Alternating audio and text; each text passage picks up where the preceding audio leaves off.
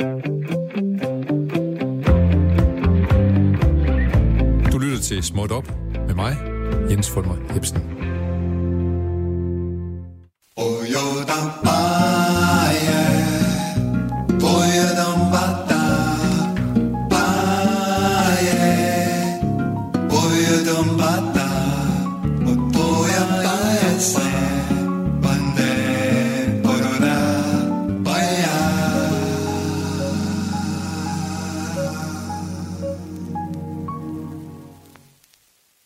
Således gelejtet af Bossa Nova ind i tirsdagens time mellem 12 og 13, er vi klar til Småt Op. Programmet, der ved, at en lang, en trekant og en stang ikke er noget uden selskab af en kort. Det er programmet, der ser stort på småt. Mit navn er Jens Folmer Jebsen. Velkommen. I vores seneste program, der talte vi meget om sang, og jeg har besøg af sang og sanglærer Anne Hjort, og hun lærte mig, at hvis jeg skulle tale ordentligt i mikrofonen, så skulle jeg lade min mave hænge løs. Jeg skulle skubbe hoften fremad uden at stramme ballerne, og jeg skulle sørge for, at min stemmelæber var over anus. Og så skulle jeg trække vejret ind igennem munden på en lidt speciel måde, hvor man laver en lang, smal mund og siger... Og så fordeler ned langs siderne. Jeg kan mærke, at det blev godt for mig, den dag jeg lærte det ordentligt. Men det er ikke derfor, min stemme den lyder sådan lidt, lidt dårligt og vattet lige nu. Det skyldes, at jeg er en af de øh, mange danskere, der er blevet ramt af en virus på, på stemmebånden, men øh, jeg tror godt, at øh, jeg kan afsløre her, at man smitter ikke igennem radioen, så blev jeg bare hængende her i hvert fald. Og har vi ikke et motto i det her program? Jo, det har vi. Vores motto er jo, hvis man aldrig prøver noget, så sker der ingenting. Det betyder, det giver, det, det giver os lov til at lave fejl, men det giver os også lov til at søge efter det nye og store, som vi ikke kendte, før vi startede programmet. Lad os se, hvordan det går i dag. På Småt Op, der beskæftiger vi os med de små ting. Vi har som sædvanligt delt nyheden op øh, i tre bunker. De bitte breaking news, altså små, små historier. Så er der de, de historier, der bare er små. Og endelig så er der en bunke med lidt større historier, der rummer en lille detalje, der måske rummer en større historie. Vi begynder med nogle bitte breaking, også kendt som små nyheder. De er nemme at overse, og man burde måske også ligefrem overse den og bruge tiden på noget bedre, men øh, det gør vi ikke her i Småt Op. Den første, vi falder over, det handler om klimaminister Dan Jørgensen. Han er blevet stærkt forelsket, øh, og det er formodentlig gensidigt, i influencer og litteraturanmelder Katarina Dietz, øh, som sidstnævnte blev øvrigt kendt, fordi at, øh, hun var ude at sige, at hun kun ville date intelligente mænd, folk, der havde noget på, på bogreolen. Og det må så glæde Dan Jørgensen, at han ligesom er kommet i den kategori i hvert fald. Øh, og øh, når man kigger på billederne fra deres øh, sociale medier, så ser det ud som, at de er gedin glade for hinanden. Det ser ud som, der er intellektuel sex på hjernen, og hvem ved, det kan vi, skal vi høre lidt mere om senere også i dag, at hvis man først er glad for hinanden og begynder at kysse hinanden, så kan det ende med, at man sammen møder den lille død. Men det er altså ikke den død, som kræver, at øh, Dan Jørgensen får fat i sin ekskæreste, Laura Bak, der jo var kriminalkommissær i tv-serien Den, som dræber. Det er en anden form for død, vi skal tale om. Så er der kommet en ny film, vi lige vil hæfte os lidt ved, den her Marian og Leonard. Den handler om øh, Marianne Elen og Leonard Cohen og deres tid på, øh, især på uh, ydre i øh, Grækenland. Uh, det er jo et af de helt store romantiske forhold i øh, vores historie, i, i den nyere tid, kan man sige. Leonard Cohen lavede flere sange, blandt andet So Long Marianne. Så har vi allerede indikeret, hvordan det gik med det forhold jo selvfølgelig, men det er en af hans helt store sange. Han lavede også Bird on the Wire sammen med Marianne Elen, da de var på, øh, da de var på øh, den græske ø. Marianne var blevet forladt af sin øh, forfatter, sin norske forfattermand, Axel Jensen. Han smuttede, da de fik et barn. Han havde nogle bøger, han lige skulle have skrevet, og så var han ellers væk. Øh, Cohen og Marianne Ilen, de blev sammen lidt længere tid.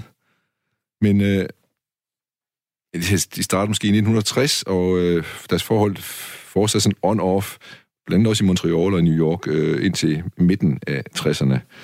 Men øh, hvis Marianne Ile måske har lyttet lidt til, den, øh, til Johnny Mitchell, som på et tidspunkt var kærester med Leonard Cohen, så kunne hun måske ane, hvad vej det gik. Johnny Mitchell, hun synger nemlig, I met a woman, she had a mouth like yours, she knew your life, og her taler hun om Leonard Cohen. She knew your devils and your deeds, and she said, go to him, stay with him if you can, but be, but be prepared to bleed.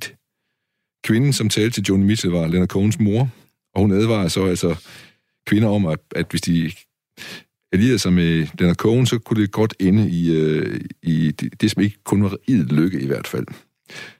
Jeg har lige læst Mette Fugls erindringer. Jeg tror også, at hun kan skrive under på, at sådan, øh, hun havde også et kortvej forhold til øh, Leonard Cohen, og jeg tror også, at hun lærte øh, lektien på den ene eller den anden måde.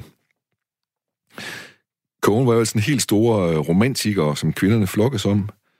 Øh, en af mine yndlingssange, den hedder Chelsea Hotel, hvor han snakker om sit forhold til øh, Janis Joplin. She was giving me head on the unmade bed while the limousines wait in the street. I remember you well in the Chelsea Hotel. You were famous, your heart was a legend. Og så er det, vi lige møder Leonard Cohens vid og humor, når han siger, You told me again, you preferred handsome men, but for me, you would make an exception. Cohen sagde det helt klart til kvinders hjerter, og en fin sangskriver, må man sige. Vi skal se en af de lidt større nyheder, af de små nyheder. Øh, den handler om Indre Mission, som mister medlemmer. Der er 100 missionshuse, som er lukket.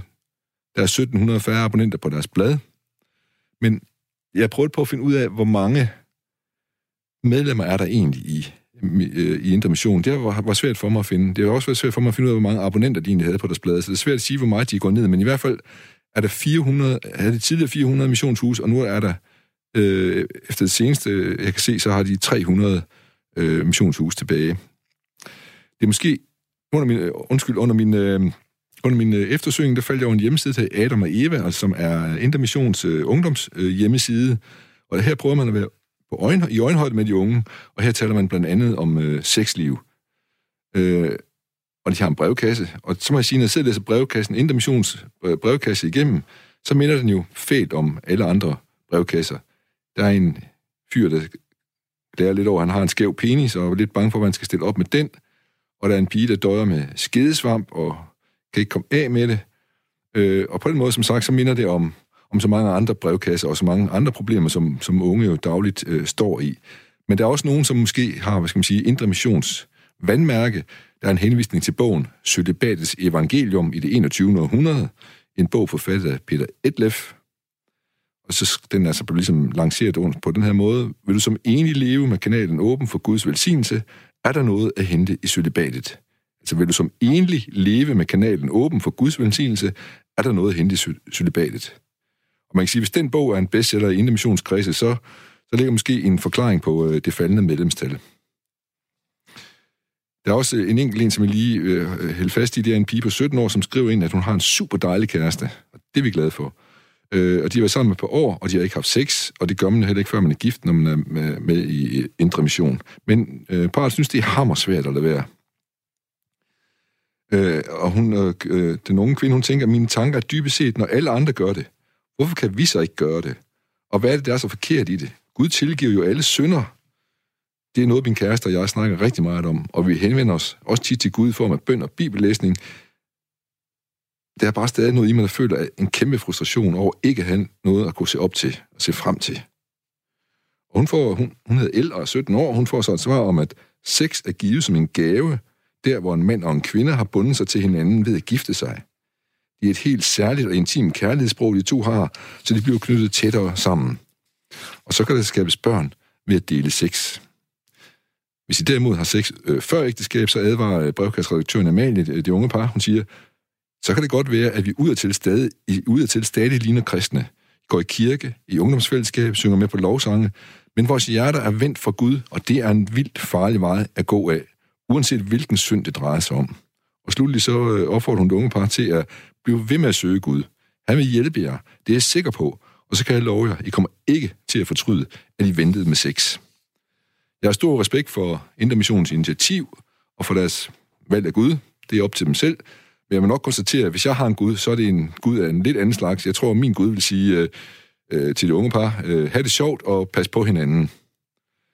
Men øh, mens øh, Intermissionen måske er ved at gå i en stille død, så skal det nu her handle om den lille død. Og til at tale om det, så har jeg fået besøg, rigtig glad for, af Ditte Trolle, som er læge og seksolog og for Aarhus Universitet, og har været ude Skype. Velkommen til, Ditte. Tak skal du have. Den lille død, sagde jeg lige. Kan du lige sige lidt om, hvad det er for noget? Jeg tror, du snakker om orgasmen. Gør, det gør du ikke det? Det gør jeg gerne. Ja. Og, hvor, og hvorfor kalder man den det? Det gør man vel, fordi man øh, under orgasmen mister sig selv på en måde. Man, mange, altså, det ligner jo en bevidsthedstab, at man bliver helt væk i, i det der, som foregår. Det er jo nok det, det, det spiller på, tror jeg. Skal, så skal jeg høre det, når, når, når næste, der er mange indgange til at, at tale om i øvrigt, til at tale om, om, øh, om seksualitet. Øh, og når jeg læser din, du har lavet en rigtig fin bog, der hedder Sex, som udkom som en tænkepause fra Aarhus Universitet.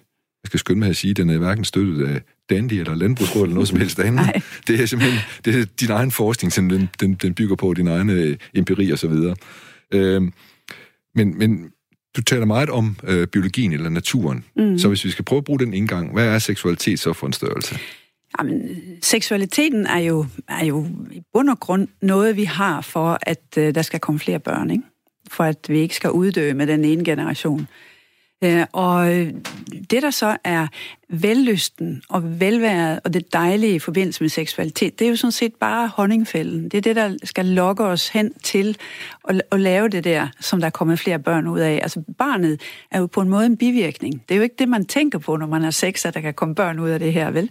Det er jo nydelsen, der får en til at, at finde en og have sex med. Kan du, kan du prøve at uddybe lidt det der med den honningfælden? Jamen, det er jo, altså, Øh, prøv at høre det unge par, du netop lige har citeret. Det er så svært at lade være, ikke? Og det er fordi, de kan jo mærke, de ligger jo garanteret og hygger sig med hinanden og kysser og rører måske også lidt og så. Og de kan jo mærke, at jo mere de rører, desto dejligere bliver det.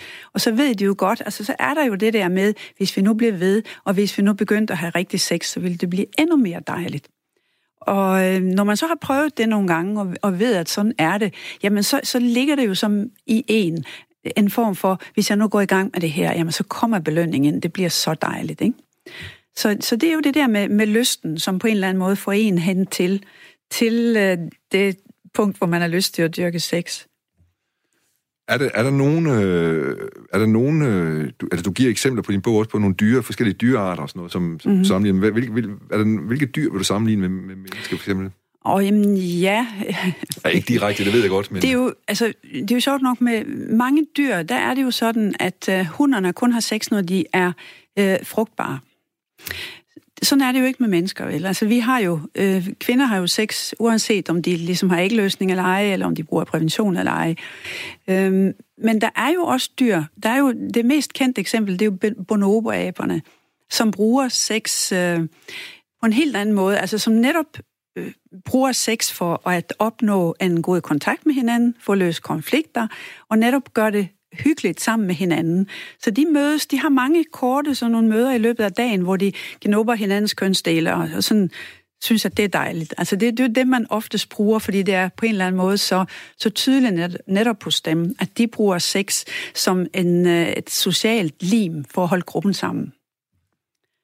Men, men du, du har også eksempler på, øh, og jeg ved godt, man kan slet ikke på nogen måde gøre det en til en i forhold til mennesker, men, og man kan vælge det dyr, man vil for, hvis, hvis man har en eller anden, hvad skal man sige, hensigt. Ja. Du, du fortæller også Skal vi om snakke om høns nu, eller? Ja, vi kan også lige vi kan starte med at snakke om de der små dyr, som er, er monogame hele livet, for ja, eksempel. Ja, for eksempel de der små prærie, øh, hvad det nu det hedder, de der tingester, små gnaver, ja. der lever på prærien, ja, de er monogame hele livet, og de holder simpelthen sammen øh, fra, fra, fra det første møde, ikke? Og hvis den ene dør, jamen, så får den anden ikke en ny partner. Så det, så det er, findes også. Så det er måske de dyr, som Indre Mission vil holde frem og sige, her har vi et ja, Nu ved jeg så ikke, om Gud har velsignet deres øh, relation før. Nej, det, sådan, det er men uh, lige Nej, bortset fra det, ja. ja. Ellers øh, så vil man kunne finde forbillede i hvert fald på den måde, ja, kan man sige. det vil man. Men vi skal også snakke høns. ja, hvad er, det der med, hvad er det der med de høns der? Ja, men det er jo det der med igen. Der kan vi jo så sige, at der er det sat lidt på spidsen, det der med, med hvornår har man sex. Ikke? Fordi det, den, øh, det er jo den anekdote, som handler om præsident Calvin Coolidge, som var en slagfærdig herre på mange måder, og der går en del anekdoter om ham. Netop den her, den handler om, at han og hans kone var på besøg i en hønsegård. Og de går så rundt hver for sig med, øh, med hver sin guide. Og øh, så kommer præsidentfruen hen til et bur og står og kigger på de her høns, og så ser hun på hanen, som hopper på den ene høne efter den anden, og så siger hun, kan han sådan øh, parre sig hele dagen, den der hane? Ja, det kan han. Masser af gange hver dag. Derfor man, kun har brug, derfor man kun har brug for én hane i et hønsegård. Ja, ja, ja. ja, ja. Men øh, se, nu kommer jo så den med, at hun synes alligevel, at det skulle præsidenten vide. Altså, jamen, den der hane, han kan faktisk flere gange om dagen. Hvad siger du til det, var? Så er det, at øh, præsidenten kigger på øh, guiden, som kommer med beskeden og siger, jamen, øh, er det med samme høne hver gang? Og det var det jo så ikke. Så det var ligesom hver deres syn på det her med, hun ville gerne, at han kunne nå flere gange. Han ville måske gerne, at det var med forskellige høns. Og hvordan læser du det egentlig også i en, i en kontekst omkring uh, natur, altså seksualitet og natur? Jamen, det, det er jo noget af det, man diskuterer, hvor forskellige er mænds og kvinders kønsdrift i virkeligheden. Er det sådan, at kvinder i, i virkeligheden er, ser deres partner mere an? Ikke? At vi sige, ikke øh, har så mange partnere, men, men udvælger dem nøjere på en eller anden måde det, det begrunder man i, at kvinder har ikke mulighed for at få så mange børn igennem livet. De kan måske i bedste fald få 25, og der er det jo så vigtigt, at, at dem, de fædre, de vælger til de her børn, er nogen, der kommer med nogle gode gener. Fordi det, det øger muligheden, chancen for, at deres afkom overlever. Men de spekulationer har mænd jo ikke, fordi de kan jo lave alle de børn, de vil. Øh, de, mænd de kan lave nye sædceller hele livet, det kan kvinder ikke, og i øvrigt så skal de investere i hvert fald et par år hver gang, de skal have et barn. Ikke? Så derfor så behøver mænd ikke at være så nøjeregnende. De kan sådan set som den der hane springe på en hver høne i, i hønsegården, hvis der, er, øh, hvis der er mulighed for det. Ikke? Ja, og, og, og præsidentfruen, hun kunne så måske sige, hvis det er den samme mand hver gang, så er skaden måske ikke så stor. Kan man sige, så er hun ikke gravid så mange gange, så... Nej, det, det, kan altså det er mere, tror jeg, det der med udvælgelsen, det går på. Ja. Der er man jo også inde på, at øh, kvinder vælger, er i hvert fald noget forskning, som tyder på, at kvinder vælger forskelligt afhængig af, hvor det er i cyklus. Du ved, kvinder har en ægløsning, ja. og der har de mest lyst til sex, i hvert fald er det sådan for nogen. Øh, og der vælger de faktisk nogle mænd, der er, sådan er, er lidt machoagtige, og sådan har gode gener og gode muskler, og sådan, sådan en, en go, et godt en god mand på den måde, stærk og kan forsvare osv. Men så, så øh, en uge senere, når de så er færdige med løsningen, og de måske er blevet gravide, der vælger de i stedet for nogen, der sådan er lidt øh, omsorgsfulde og lidt huslige, og hvor, hvor der måske er en større chance for, at de bliver sammen med, med kvinden og barnet, og hjælper med at opdrage osv. Der er jeg vil også sige, at der er forskning, der slet ikke finder det der ting, men det er bare sådan nogle sjove anekdoter, og så snart der er nogen, der finder den slags forskning, så kommer det jo på forsiderne, ikke? Klar nok, og nu valgte vi naturen som indgang til at snakke om seksualitet her i starten, øh, og, så siger du, når kvinder vælger, mm. og det mhm. lyder som om, at det er sådan eksistentielt, det er det måske også, men, men det, er jo, det må være ubevidst, det må være intuitivt, man vælger. Ja, det er det jo. Det er jo ikke sådan, at man sådan har en intellektuel overvejelse over, hvor god er den her. Det er nok noget med, hvem har man lyst til? Hvem bliver man tiltrukket af? Ikke? Ja. En anden indgang ind til at tale om seksualiteten, vi kommer sikkert tilbage til naturen også, kunne jeg forestille mig, men det kunne være religion, for eksempel. Fordi mm. det er jo sådan, at jeg tænker jo, at, at hvis, hvis, hvis vi alle sammen bare gav los for seksualitet, så, det, så ville det blive værre Ragnarok her på, på, på jorden, måske, på en eller anden måde. Ja, ja. måske. Det kommer an på, hvordan vi øh, opfattede det, og det kommer an på, om vi for eksempel havde jalousi. Det kommer an på, hvordan vi så ansvaret for de børn, der kom. Ikke? Om, hvis det var øh, alles ansvar at opdrage de her børn, eller sørge for, at børnene fik mad og tøj på kroppen videre, og ikke frøs, jamen så, så var det måske ikke så stor en katastrofe. Nej, ikke, ikke sådan uh, kulturelt. Nu tænker jeg mere på, om hvis man lader altså hvis man udlever alle sine, sine drifter, sine mm. seksuelle drifter, og følger dem hele tiden, så kunne mm. man jo godt forestille sig, at det blev svært at passe børn, fordi man havde travlt med at skulle... Åh, oh, nej, det ja. tror jeg ikke. Der, der tror jeg alligevel, at uh, forældrekærligheden til barnet, den skal nok overdøve, overdøve det. Overdøve det, det, tror jeg. Ja, det tror jeg. Øhm, men vi snakker om religion. Hvordan, ja, det er så en, vi sige, det var, at man forsøger at, at, at, og, og ikke buer inde, men man forsøger i hvert fald på en eller anden måde at holde seksualitet inde for nogle rammer. Mm. Øh, ved at forklare seksualitet ud fra natur, naturlighed, for eksempel, eller også religion har jeg også nogle rammer, de sætter op for. Mm. Hvad tænker du om det? Jamen, jeg tror, det har vel at gøre med to ting. For det første, øh, synet på kvinden, og for det andet, synet på sex som sådan. Ikke? Og synet på kvinden øh, er jo netop det der, det, det hænger jo sammen med, at kvinden netop øh, bliver gravid, får barnet, og hvem skal så sørge for det her barn? Det hænger også lidt sammen med, med økonomien, fordi hvis manden nu er den, der, der har tjent pengene, sparet sammen, har ejendom osv., så, videre, så vil han gerne, når han dør, at det går til hans barn, at det ikke er til en fremmed mands barn. Og hvis han skal være sikker på det, så er kvinden jo nødt til i hvert fald ikke at kigge til andre mænd, men kun have sex med ham, det vil sige kun sex inden for ægteskabet. Det er det ene. Så det er kontrol, faktisk? Jamen, det er det. Ja. Det er øh, simpelthen en kontrol, og det hænger meget sammen med netop det økonomiske, og med, med det at eje noget og sådan. Men øh, der er jo også syn på sex som sådan. Er det noget, man kan have for sjov? Altså, er det noget, som... Hvad, hvad er formålet med sex? Øh, og der er det jo en tradition øh, inden for den kristne kirke, som, som stammer meget langt tilbage, at sex var, er netop ikke noget, man skal have for sjov. De har forandret sig, det skal så siges, ikke? De fleste i hvert fald.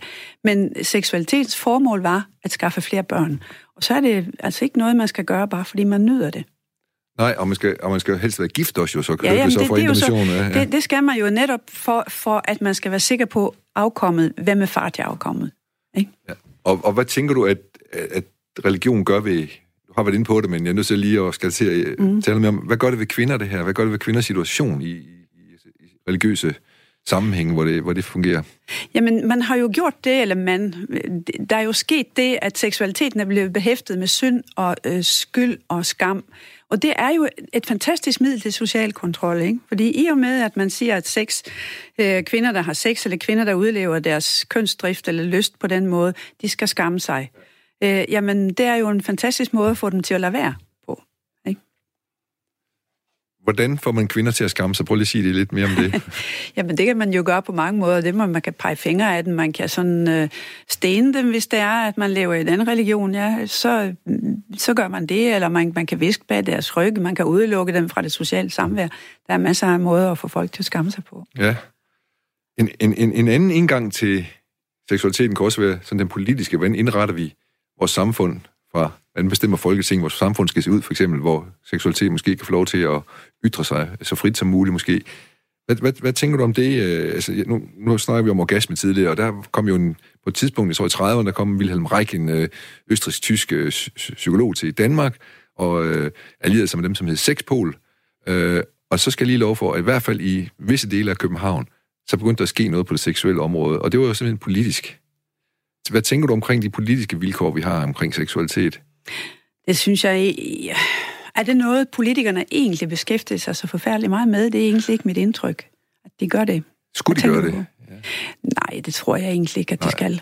Det tror jeg, at man skal overlade til, uh, det skal komme nedefra på en eller anden måde. Ja, men man kan jo sige, i hvert fald omkring sexpol og sådan noget, der, havde man jo, der vil man jo gerne lave seksuel oplysning for kvinder, især, især for mm. øh, lavere sociale klasser, mm. og tilbyder faktisk også øh, illegale aborter til nogle mm. af dem, fordi de fik rigtig mange børn. Så, så blev det jo lige pludselig politisk, fordi det også blev kriminelt og så videre. Jo. Øh, men endnu på en etagen ovenover, der kan man så sige, at de der sexpool, de begynder at indrette sig i særlige boliger, øh, opdrage deres børn på en bestemt måde og så videre, fordi man tænkte, det her det er det optimale, hvis sex, øh, energien, den skal, den skal, den skal forløses. Mm. Jeg tror, så noget af det er svært at gennemføre, fordi øh, man kan have en ideologi. Ikke? Man kan have en ideologi, som også er knyttet til, hvad man synes, øh, hvordan man synes, samfundet skal se ud politisk. Men øh, vi lever jo i en kultur, som, hvor, hvor vi har utrolig meget med os, sådan kulturelt. Øh, og den er jo ikke bare sådan lige at slette, fordi man får en ny ideologi. Nej, det er så enig med det, man skal passe på med de ideologier der. Mm. Men for nu at blive lidt ved bare lige øh, slå en, en hale på Wilhelm Reich, som øh, kom til mm. Danmark. Mm Øh, han, han, troede, han troede jo rent faktisk på, at hvis man ikke fik ordentlige orgasmer, mm. så førte det til nazisme og fascisme og den mm, slags ting. Og nevroser og sindssyge og alt muligt, ja. Ja. Mm. Øhm, hvordan gik det egentlig med ham? Ja, han forsvandt ud af Danmarks historie på ja, et tidspunkt. Han, ble, han kørte jo længere og længere ud af en tangent, kan man vel sige, med hensyn til det der. Og begyndte jo at indrette kasser, hvor man så samlede den her øh, energi, som kom fra orgasmen, sådan orgon-kasser. Og endte jo med også at, overtræde en masse... Altså i starten, så var der jo øh, både amerikanske og i Norge, tror jeg også, han var på et tidspunkt, at, at øh, staten arbejdede sammen med ham og synes egentlig, at han havde nogle gode idéer. Men så var det, at han netop kørte ud af de der tangenter, og så blev han sådan mere og mere uleset, og han endte faktisk sin dage med at dø i fængslet, tror jeg. Han, han, han endte i USA i hvert fald, og måtte flygte også fra nazister og sådan noget. Ja, det gjorde han også, men det var ja, jo tidligt. Ja. Øh, men jeg tror, var det i 50'erne, Ja. Øh, han, han blev idømt to års fængsel, efter et år, så døde han faktisk i fængslet. Hvis nogen har lyst til at vide mere omkring uh, Wilhelm Reich og hvad, hvad, hvad han i, sat i stand her i Danmark, så findes der en glimrende bog af Lia Korsgaard, som hedder Orgasmeland, som går lidt mere i detaljen, end det vi, uh, end vi, vi, kan, vi kan nå her. Uh, men jeg kan sige så meget, at at jeg tror, Reik, han, han, han mente selv på et tidspunkt, at han kunne helbrede kraft også, for eksempel. Jeg tror, derfor, han, der er nogen, der lyder for ham over mm. op i, i Norge og sådan noget, fordi han, han har lavet nogle forsøg, hvor han kunne se, hmm, der sker mm. et eller andet, men han nåede aldrig rigtigt at, at komme videre med det. Nej, der var måske heller ikke så meget bund i det i virkeligheden Nej. som videnskabeligt. Nej. Men uh, tænker du, at, uh, at vejen er brolagt med mærkværdige typer, som vil fortælle os, hvad seksualitet det er? Der, må, der findes mange, ligesom Wilhelm Reich også, der må være, der må være sådan nogle, nogle typer rundt omkring, som prøver på... Altså, Manson var jo også masser af seksualitet, for eksempel, og sådan noget, ikke? Så, Jo. ja. Ja. Så, så hvad er det, der sker? Hvad er det, hvad er det for en kraft, seksualiteten har, siden den kan... Jamen, det er jo en, øh, seksualiteten er jo en urkraft, ikke? Og måske er det sådan, at jo større frihedsgrader man får på andre områder, desto større frihedsgrader giver man sig selv på, på det seksologiske område, det seksuelle område også. Øh, at hvis man for eksempel kommer til magten, eller bliver stor på et område, eller føler, at man har mange, der ser op til en, lytter til en, jamen så øh, tager man sig måske også større frihed seksuelt. Og, og måske derfor ser man for eksempel blandt øh, især mandlige politikere, de måske øh, tager sig nogle øh, friheder i forhold til det, for, i forhold til seksualiteten, i forhold til deres libido. Og det er ikke bare fordi, at de har en stor libido, at de er blevet minister, men, men måske også fordi de har magten til det. Det er ikke til at sige Det er ikke til at sige nej. Men vi talte om på et tidspunkt, at vi siger ikke, i hvert fald ikke offentligt, at kvinder bruger den samme magt. Nej, men det har nok noget at gøre netop med, at vi stadigvæk hænger fast i det med skammen ikke? og skylden. Ja. Det tror jeg. Jeg tror i virkeligheden, er der ingen, der ved, hvordan kvinders lyst ville være, hvis ikke, hvis ikke vi havde alle de normer. Og øh, hele den der kultur, skam og skyldkultur. Jeg tror ikke, der er nogen, der ved, hvordan kvinders frie lyst, fri seksualitet Jeg, jeg, vil tror, du, sig. jeg tror, du har en idé om det. Tror du? Ja. Hvordan tænker du om det vil være? Jamen, jeg tror, at kvinder ville være meget bedre. Jeg tror ikke, vi ville have haft MeToo, for eksempel. Jeg tror, at kvinder ville være meget bedre til både at sige ja og nej, og jeg ønsket er jo netop, at der ikke kommer de der magtspil, hvor man kan bruge seksualiteten som magtmiddel, som vi netop har set, set i forbindelse med MeToo.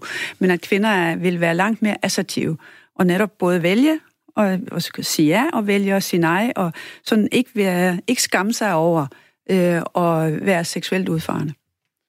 Tænker du, at vi, at vi er på det, på det spor? Det tror jeg faktisk, ja. Det, det, det er da dejligt. Ja, Ja. det er det. Øhm.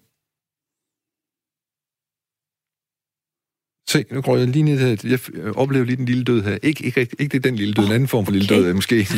den, den, man kalder det også søvn, den lille død, gør man ikke det? Nej, det er lige meget. Jeg faldt, jeg faldt ikke i søvn helt. Fordi det er ret spændende, det her. Jeg skal lige høre dig om noget helt andet. Jeg tror måske, det er det, sådan, jeg lige skulle tage tilløb til. I, også i din bog fortæller du om, hvor meget vi tænker på sex. Altså, Mhm.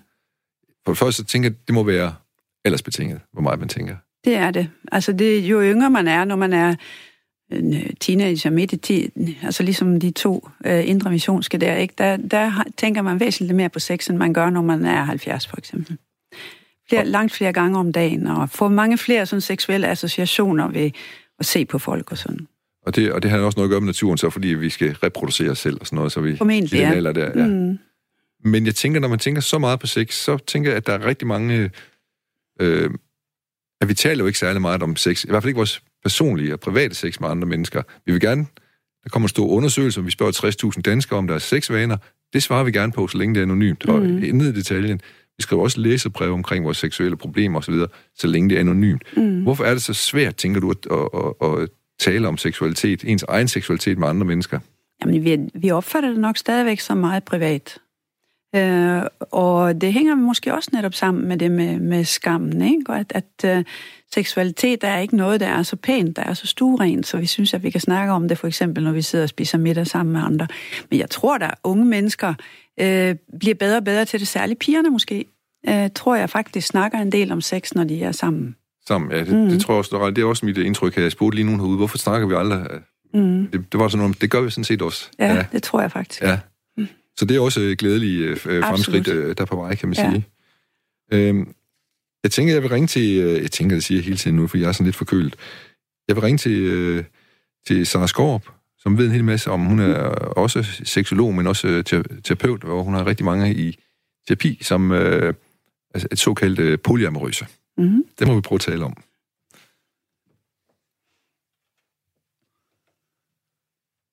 Sara Skorp, Ja, goddag. goddag, Jens Folmer Jebsen her, og Ditte Trolle, som jeg står sammen med. Hej. Hej. Godt, du lige var i den anden ende, det er vi glade for. Øh, Du er øh, øh, seksolog, og du har, har en, en terapivirksomhed, og du er også forfatter. Øh, den, Ja. den seneste bog, bog, du har skrevet, den her, det, det er Kærlighedsfælden, ikke? Det må, er den, er den seneste. Nej, det er det ikke. Jeg har skrevet bog, der hedder Kærlighedskontrakten. Det er næsten 10 år siden. Jeg har skrevet der hedder 100 myter om sex, der udkom sidste år sammen med min medforfatter, Per Holm Knudsen. Godt. Tak. Men Ja. det, det, det, jeg vil spørge dig om, det er egentlig og således sat på plads. Det er jeg glad for. Yes, yes. øh, men men du, du beskæftiger dig meget med, det, med polyamorøse, øh, eller de åbne sex øh, forhold, ikke? Øh, jo, det var jeg. Altså, jeg, jeg har folk i rådgiv- rådgivning, og jeg taler sådan set mest om det, som øh, øh, man kunne kalde åbne forhold. Forskellen er jo, om det er, at man er seksuelt åben, eller om man har decideret flere kærester, altså flere følelsesmæssige relationer. Det kalder vi polyamori. Ja, der er en lidt, lidt dårlig forbindelse her. Kan, Nå, ja, men jeg prøver lige igen at spørge dig. Kan du prøve at ligesom dele op, hvad, hvad, hvad findes der af åbne forhold? Kan man sådan kategori- kategorisere dem på en eller anden måde? Øh, altså, der, man kan sige, at i virkeligheden så er der sådan en helt vifte af af stoppesteder imellem at være fuldblodsmonogam, altså hvor, hvor alle former for romantisk og erotisk respons forventes at komme fra en person. Og så til at være det, man kunne kalde ja, polyamorøs eller pivåben, hvor man kan have lige så mange øh, intime relationer og seksuelle møder, som man har lyst til. Og det er ikke engang nødvendigvis, kan man sige, rangordnet, sådan at der er en, der er den primære, eller man kan have sideordnede øhm, relationer til andre mennesker. Så der er mange stationer. Øh, jeg, jeg snakker meget med folk, som er i det, jeg kalder dynamiske parforhold, som på en eller anden måde er lidt en øh, hybrid mellem at leve traditionelt monogamt og så seksuelt åbent. Det vil sige, at parerne typisk ser ret almindelige ud. Det kan være kernefamilie, forældre eller folk, der har været sammen i rigtig mange år, men som giver hinanden en eller anden form for dispensation til, at de i, mm, i nogle sammenhænge, og måske kun nogle gange, nogle perioder, også kan være intime med andre. Og, og hvor, hvor udbredt øh, er det her fænomen? Ja, altså, jeg bliver tit spurgt, og det, det er lidt svært at svare på, for der findes jo ikke nogen øh, statistik, men jeg kan da sige, at altså, de 10 år, hvor jeg har siddet og snakket med folk om det her, der er der sådan ligesom øh, vedvarende tilstrømning, ikke? og det bliver mindre og mindre odiøst at afsøge øh, de græsgange, der måtte ligge ud over det traditionelle monogame. Så jeg oplever, at der kommer i hvert fald øh, flere og flere, som på en eller anden måde eksperimenterer med, hvad, hvad, hvad kan der ellers være af muligheder at organisere sig på. Og, og er det- noget, som øh, sker i bestemt alder, eller er det, er det noget, som er udbredt især i byer, eller hvordan, hvordan, ud, hvordan, hvor kommer det til udtryk hen?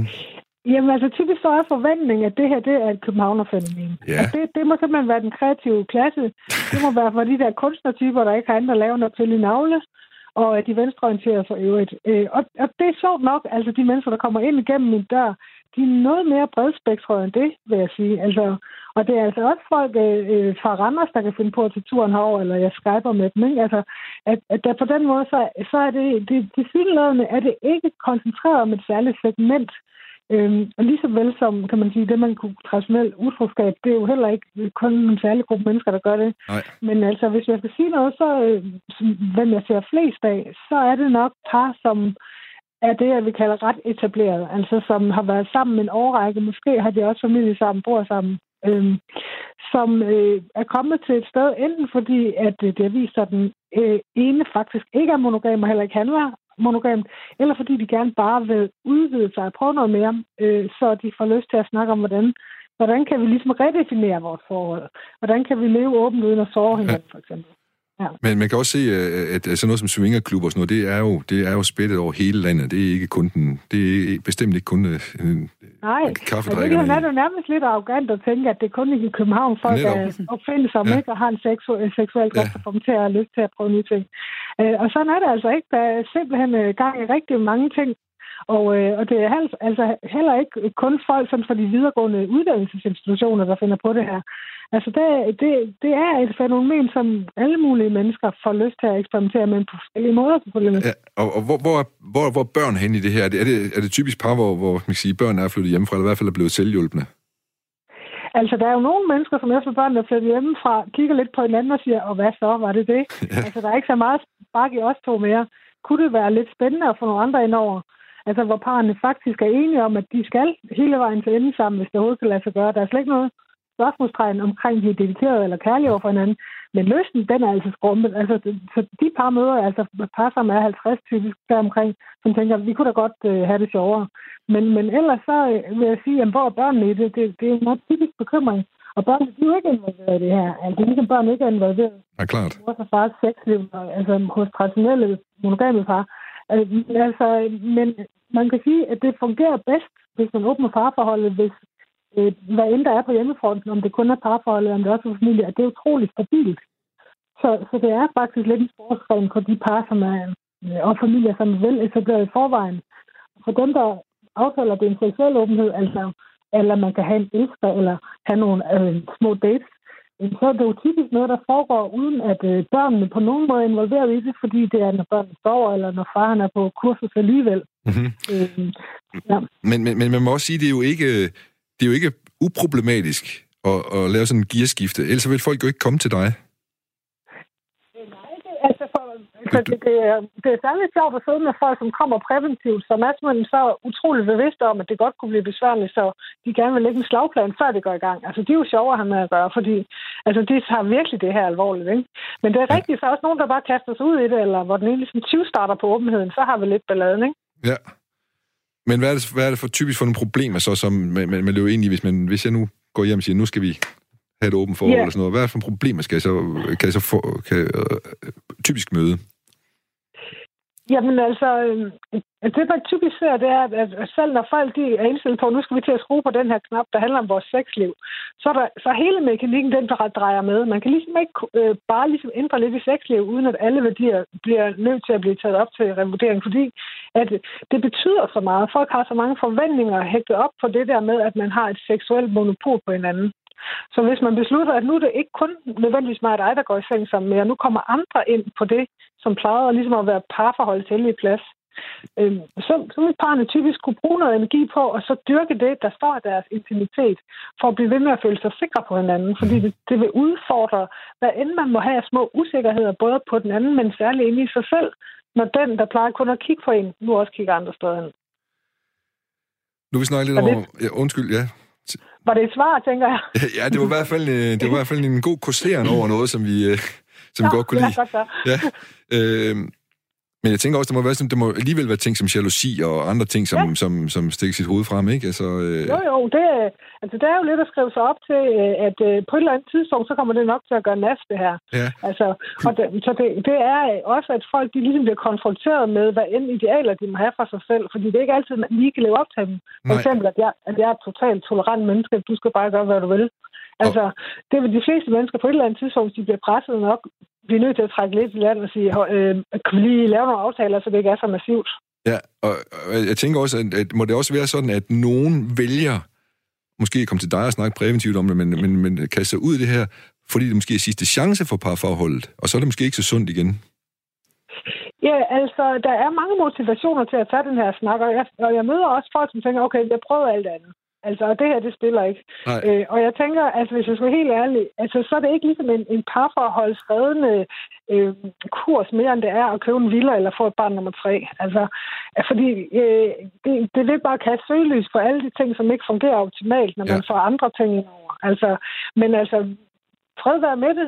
Vi kan, da, vi, kan da, vi kan lige så godt prøve det, altså, men jeg, jeg, jeg synes ikke, at jeg har set det fungere med mindre, at det, som man forsøger at helbrede forholdet fra, det bare er moderat seksuel kelsomhed. Alle andre problemer, de får bare ekstra skub på. Øh, Lige, lige, hvor, meget, hvor stor er hvad skal man sige, succesraten, sådan, hvis man skal vælge, eller kigge på dem, som, som kommer til dig, for eksempel? Jamen, hvad er succes? Det er, om folk øh, siger, at vi har gjort det helt rigtigt. Vi har valgt, valgt, vores liv er blevet sjovere og bedre og klogere. Ja, altså, så enkelt er det jo aldrig. det Nej, er det altid ved jeg. super komplekst. Men Så, skulle... så det er så- sådan lidt et spørgsmål om at vælge sin kampe, ikke? Altså, hvis man opgiver at være monogam, så kan det godt være, at man har adgang til noget, som er sjovere, men så skal man også være vant til, at- eller blive god til at tage nogle lidt svære snakker og så Mhm. videre, ikke? Men altså, jeg, jeg, de fleste mennesker, som slår ind på den her kurs, er min, altså det er min oplevelse, at dem, der klarer det, dem, der gør det på en bæredygtig måde, ikke? og kan blive i det, uden at, ligesom, at det river rundt med dem hele tiden. Altså det, det kræver faktisk, at man er, man er god til at evaluere og indstille sig på, hvad kan det her, hvad kan relationen egentlig trække? Altså tjener det os lige nu, eller er det en dårlig idé lige nu? Så man kun gør det, når man er i overskud, Ja. og ikke slår for stort brød op. Netop, det var, det var egentlig også det, jeg ville prøve at tale om før, at man nogle gange kommer måske til at Ja. gå noget i underskud, også? Eller får netop det ekstra barn, eller et nyt, nyt sommerhus, eller et eller andet, i stedet for, som du selv var inde på. Øh, vi har Ja, talt, altså... Ja. Ja. Jeg lytter. Jeg lytter. Nå, ja, men jeg vil bare sige, at vi har talt, øh, jeg har talt med de trolde omkring, også omkring, øh, hvad skal man sige, biologien og naturen som indgang til seksualiteten. Og, Ja. øh, og jeg kan lige, lige prøve at spørge hende nu, så kan du måske hylde hylde med. Hvad, hvad, hvad tænker du om, hvilken rolle spiller den i det her øh, polyamorøse? Er det øh, den, er den retning, vi, vi går, fordi det er vores natur, eller er det fordi, at der er noget kultur, som, som bestemmer, at det her det er måske spændende? Jeg tror, jeg tror nok, at det kunne være vores natur i virkeligheden, at være polyamorøs. Det tror jeg.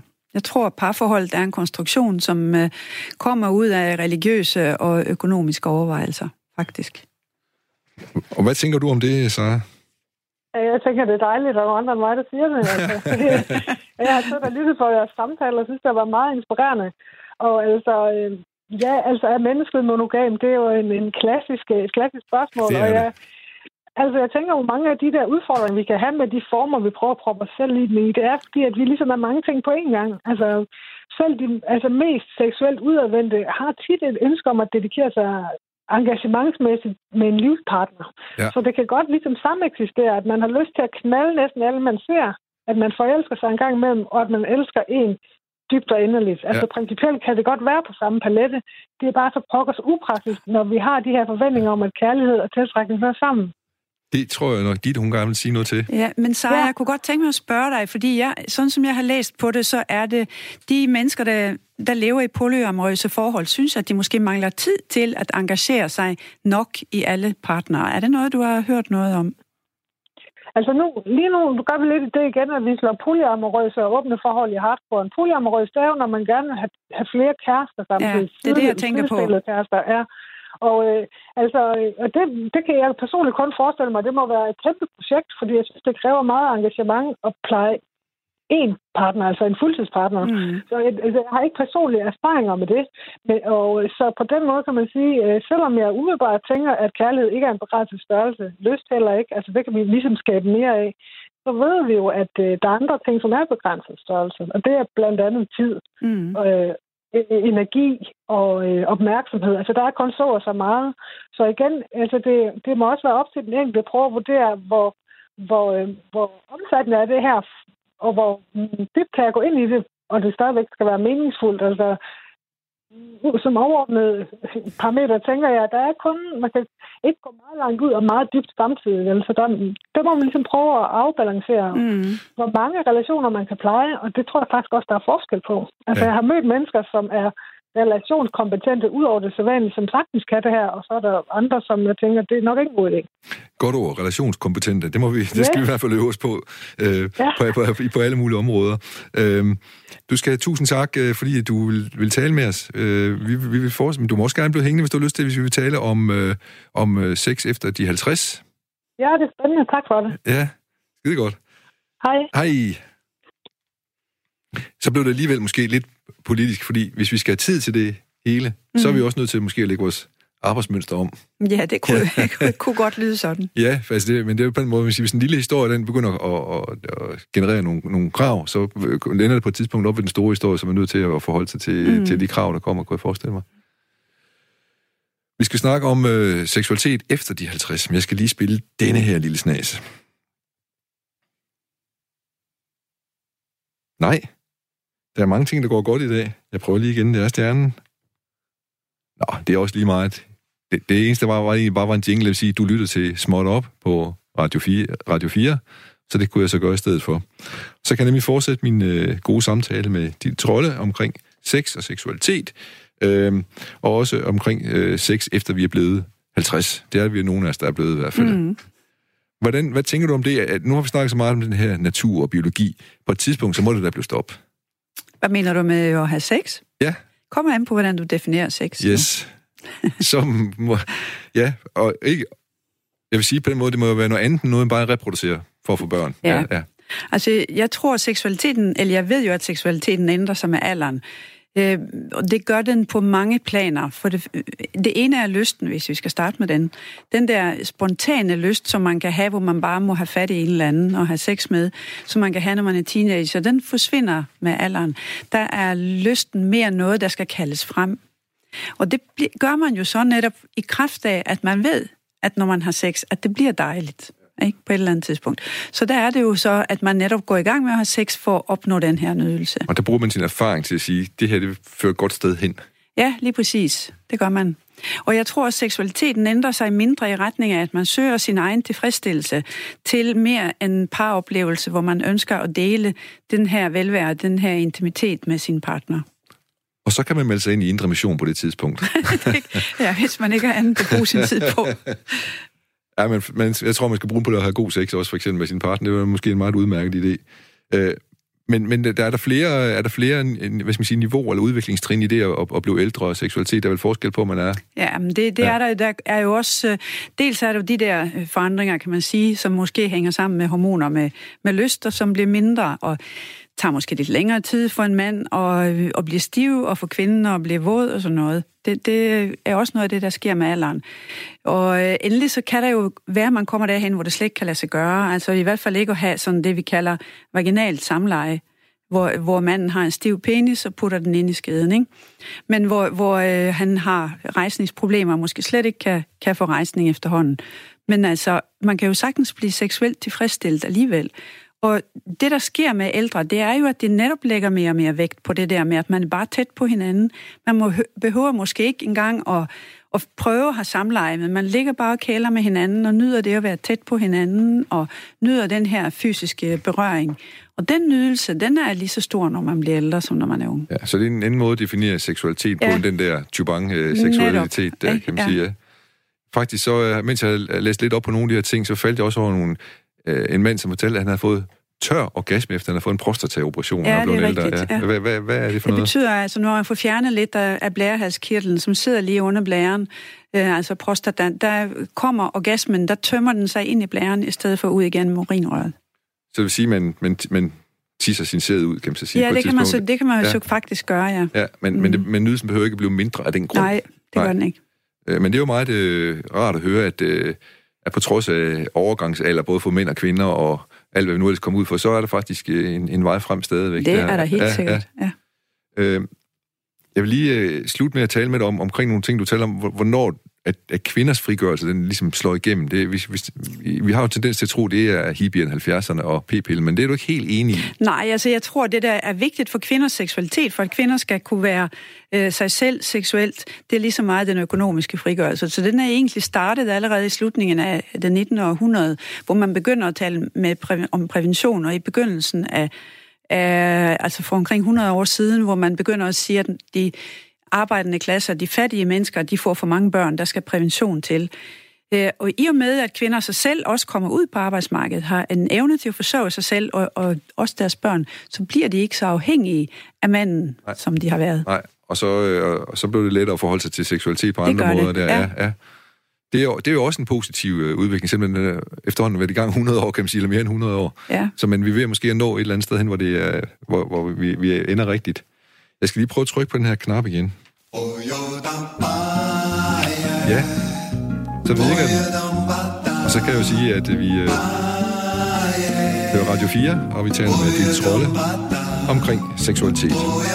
Her er Jens Folmer Jebsen.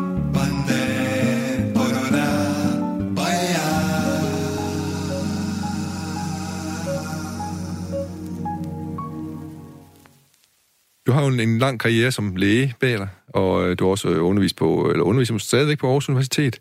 Hvad ellers? Hvad, hvad bruger du din viden til, du stoppet på hospitalet? Jamen, jeg har skrevet klummer i øh, Jyllandsposten igen med et år. Jeg har skrevet et par lærebogskapitler. Jeg øh, øh, underviser og holder foredrag, og så vi karriere jeg stadigvæk som læge. Så du giver stadigvæk god råd om seksualitet derude, og også til de nye studerende for eksempel? I, ja, det gør ja. jeg, ja. Hvor, hvor, er det et populært fag, det kunne forestille mig, der, eller er det bare en del af pensum, som man kommer til? Det er øh, kun en del af pensum, det er faktisk meget lidt tid, der er sat af til det. Der, der burde være meget mere undervisning i seksologi.